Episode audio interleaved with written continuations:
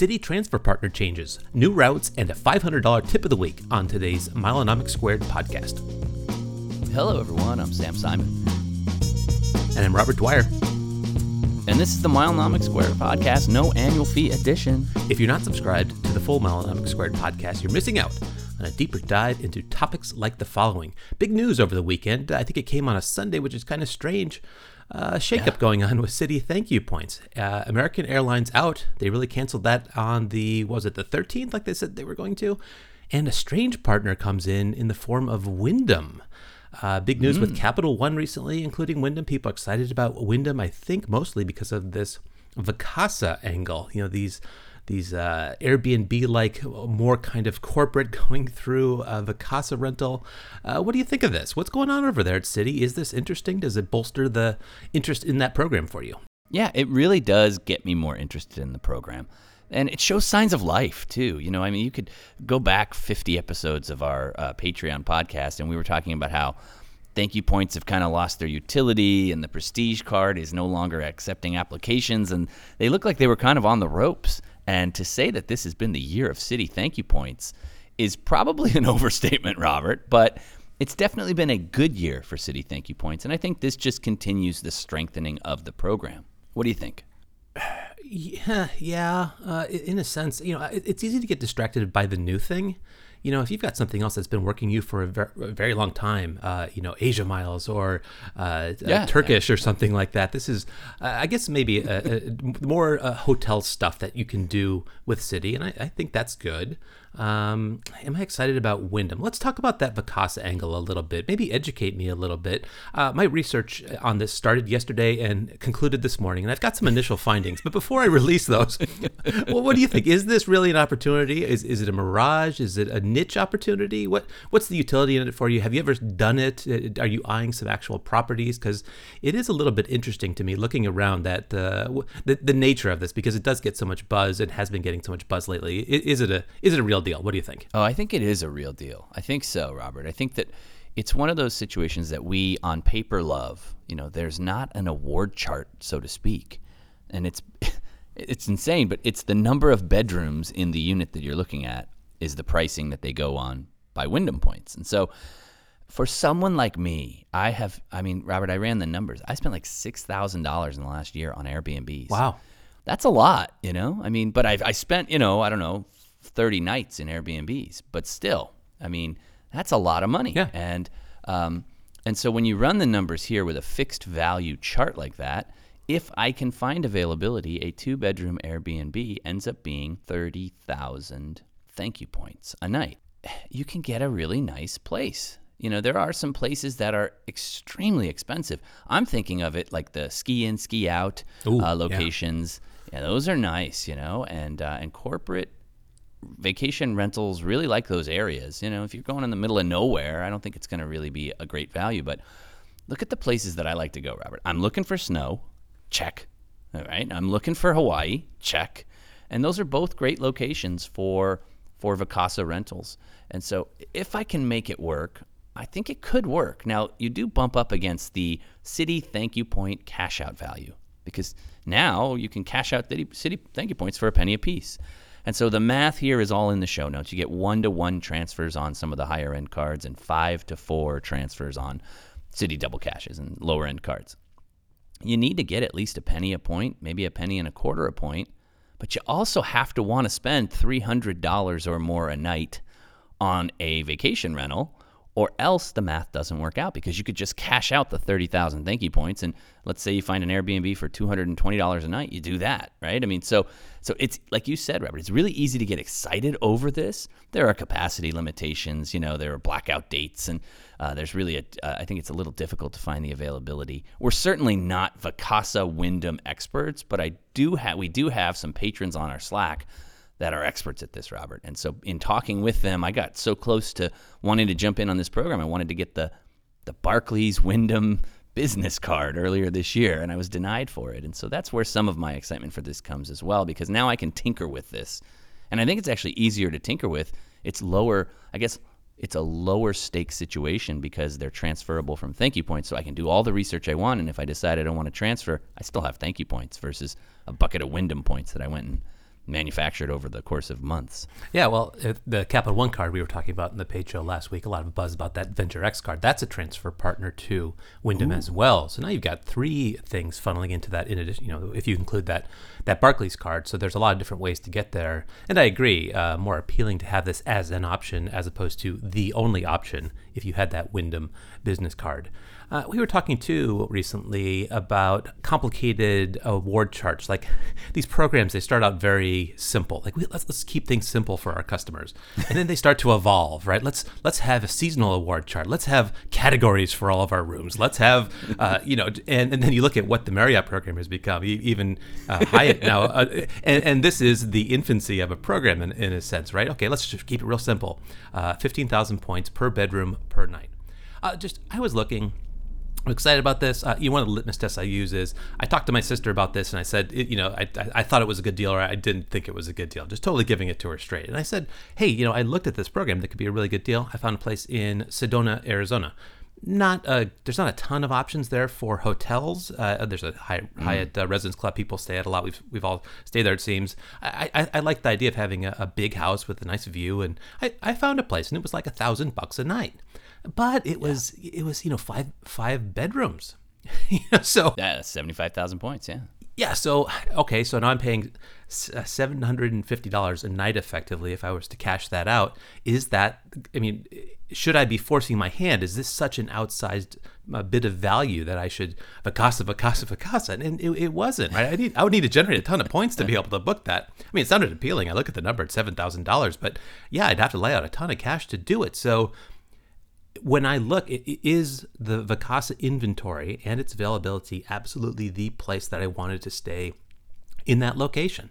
You know, I was looking in uh, Newport, Rhode Island, favorite place I talk all the time about renting um, uh-huh. vacation rentals. There's like nothing there or nothing appealing, and there is tons of good inventory to be rented there if you aren't beholden Absolutely. to yeah. these restrictions. So there's all kinds of places where you can rent vacation homes from, uh, and not not just Airbnb, but uh, a lot of places, popular vacation destinations have a dominant real estate agency or two. And I, I think Airbnb is intended to take out that level of disintermediation, cut out the agent, you know, go deal directly. Well, here we're just dealing with another company, Vacasa, that's doing that same service that Airbnb is. And in looking at the properties, I did see some uh, pretty campy properties. I mean, they're not all pristine and looking nice to me. Uh, so I, I, think you just got to look at it and, and look at it as another option in addition to Airbnb or uh, a hotel timeshare rentals or any myriad number of places that you could use to, to get more space for your family. But I think it's a great point to bring it back to. Look at how much cash you're laying out for these. It could be a lot, yeah. and if this isn't the perfect place that you wanted to stay, uh, continue your search. I would say. Yeah, that's such a great point, Robert. And the pain of spending cash is something we talk about all the time on this show, on the blog, everywhere we go, to random strangers at the grocery store. Um, and I think this really makes it harder to put that number, or I guess it makes it easier to put that number on the spend that you're doing. You know, when you earn a bucket of points on a Wyndham business card, it's uh, it's free points. Who cares? Yeah. But this is that chase, pay yourself back enigma that a lot of people got really upset about, which is now I have to figure out how much money I'm actually spending on these things. And I think that's good. I think that's a really strong, important thing to do. I think that um, knowing the value or the cost in uh, what you're giving up is is an important decision to make every time you take a trip. And I think that that makes this makes you look in the mirror and make that hard decision. So, a little tough love from us here today on this uh, show, Robert. You want to keep moving, or should we hit that more? That's good. Let's uh, move on to the next one. You, you saw this. Uh, didn't wasn't on my radar screen at all. Being an East Coast guy, what's what's the new option to Japan? Well, new option: low cost carrier flying LAX to Tokyo, Zip Air. Robert. And uh, I don't know what it says about my Google searching that this was fed to me uh, just this weekend when they announced the routes. It's three times a week uh, in both directions. Low cost carrier. They have some other flights around uh, Japan, and I think they do fly to Hawaii as well. Uh, but this joins ANA and JAL, be a third carrier flying LAX to Tokyo. And uh, if you are a follower of this show, you know that both of us have really been trying to get over to Japan. Just open up, and, please. Uh, you, you, were, yeah, you were successful once, but we really we want the country to open back up, and so I, mostly putting this year to discuss it as a low cost option, especially for families, but also. Do they know something about the country opening up, Robert? I mean, I think we should talk about that first before we get into the pricing and things like that.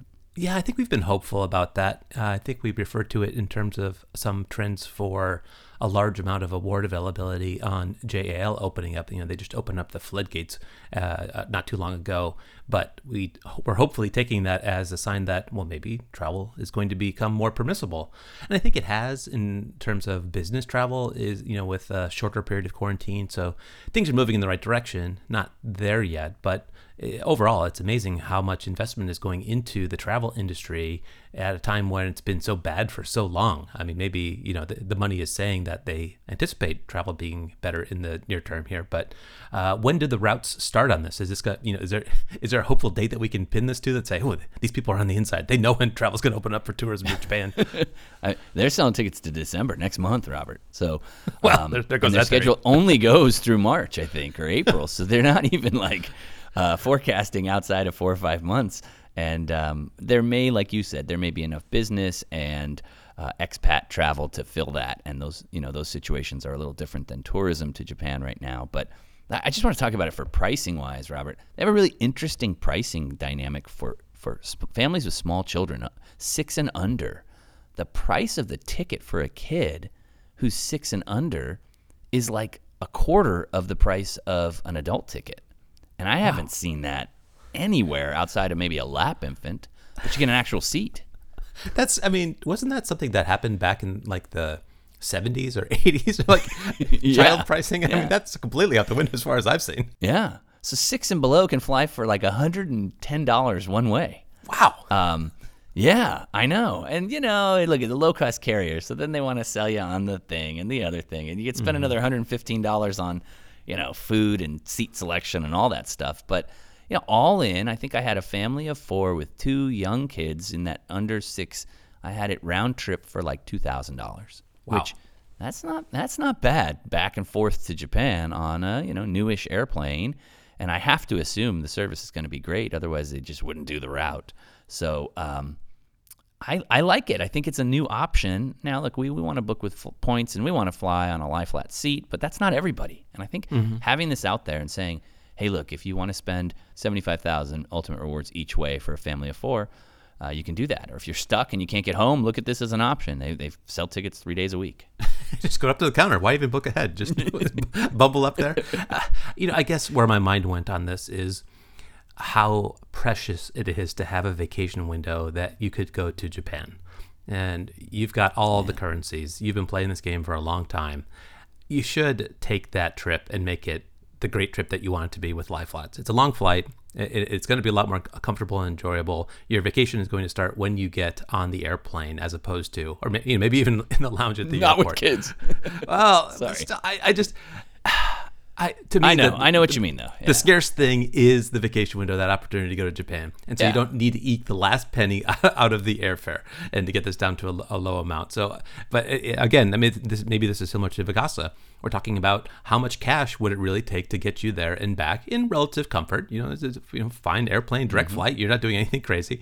Uh, it is the it is the uh, anchor price uh, to which you should compare that uh, free flight using miles on uh, on lie flats on ANA or JAL. Yeah, I love that. And again, thank you points until they remove the AA transfer made that really clear. You're spending 60,000 thank you points, you're spending $600.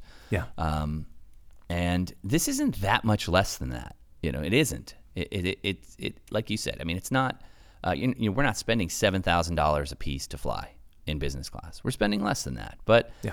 I do know that there are people out there and they're just thinking, hey, I want to take the trip and I want to put all my effort on the ground. And if that's you, take a look at Zip Air. In fact, that we just gave them their slogan, didn't we, Robert?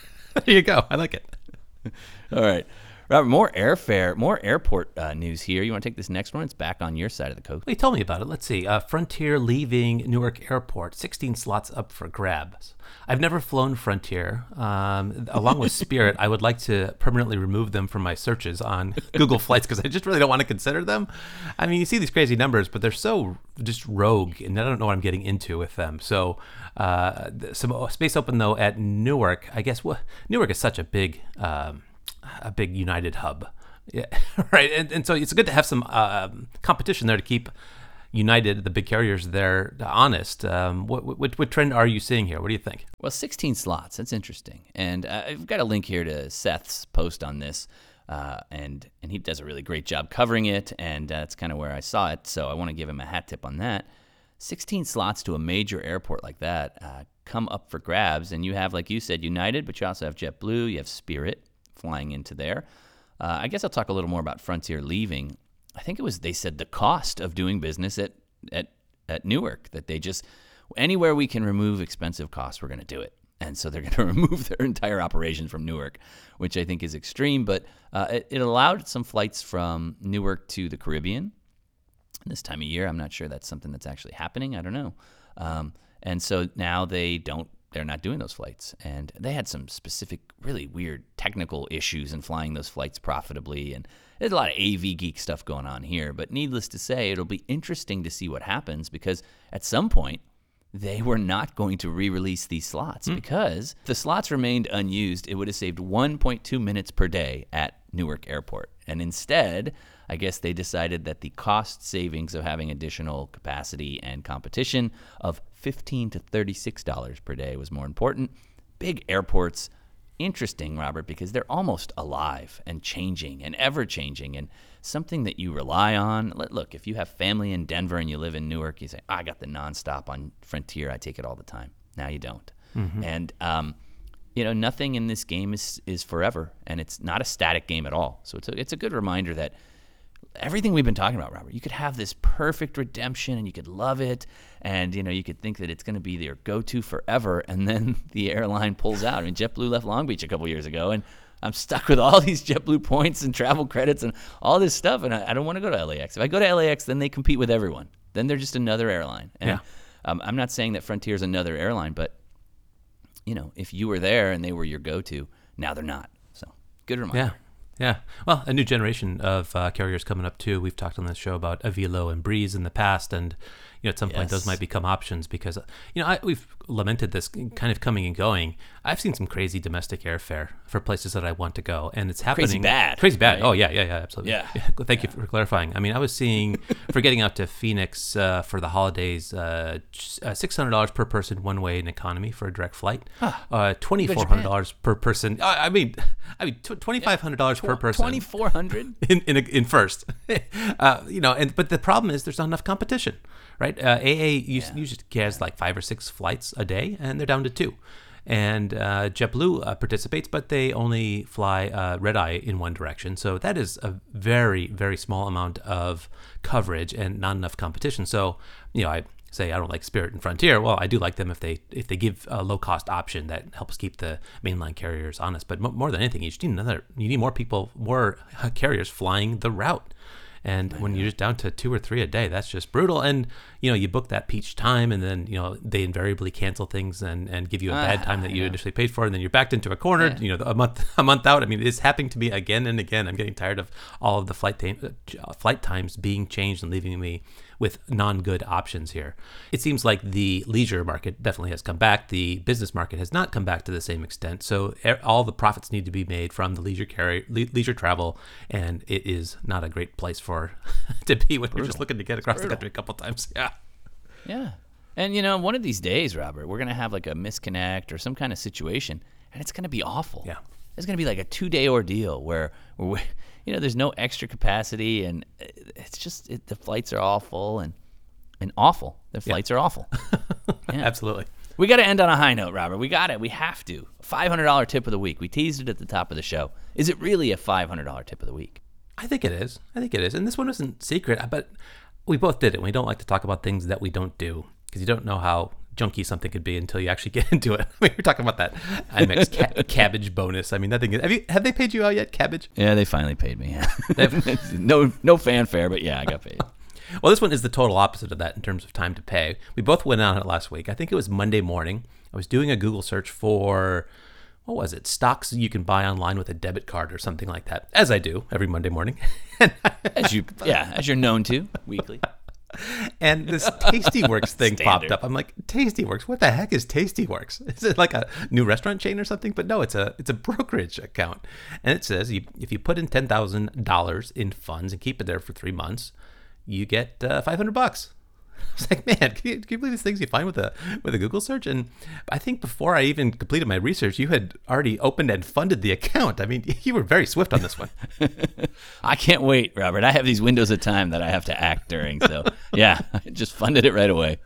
You got to fund it with ten thousand dollars, and you Yeah. got to hold it for three months. Yeah, but the payout was the next day, Robert. I mean, it was so fast. I I uh, I did a double take that I had maybe sent an extra five hundred myself or something, and so I've never seen a bank or brokerage any bonus on earth pay out in twenty four hours like that. Amazing. World record, you think? Are we I think it's a world record. Tastyworks. Yep, yep. They've got the Milenomics world record for paying out a five hundred dollar bank bonus. You know, we talk about uh, Amex being very instant gratification, with the exception of that Kabbage bonus. I mean, they tend to pay out welcome bonuses while charges are still pending. Sometimes it's it's very in- Yes. instant gratification. They've gamified the whole thing. This is pretty impressive. And I guess a, a question would be: Then, do you you trade with those?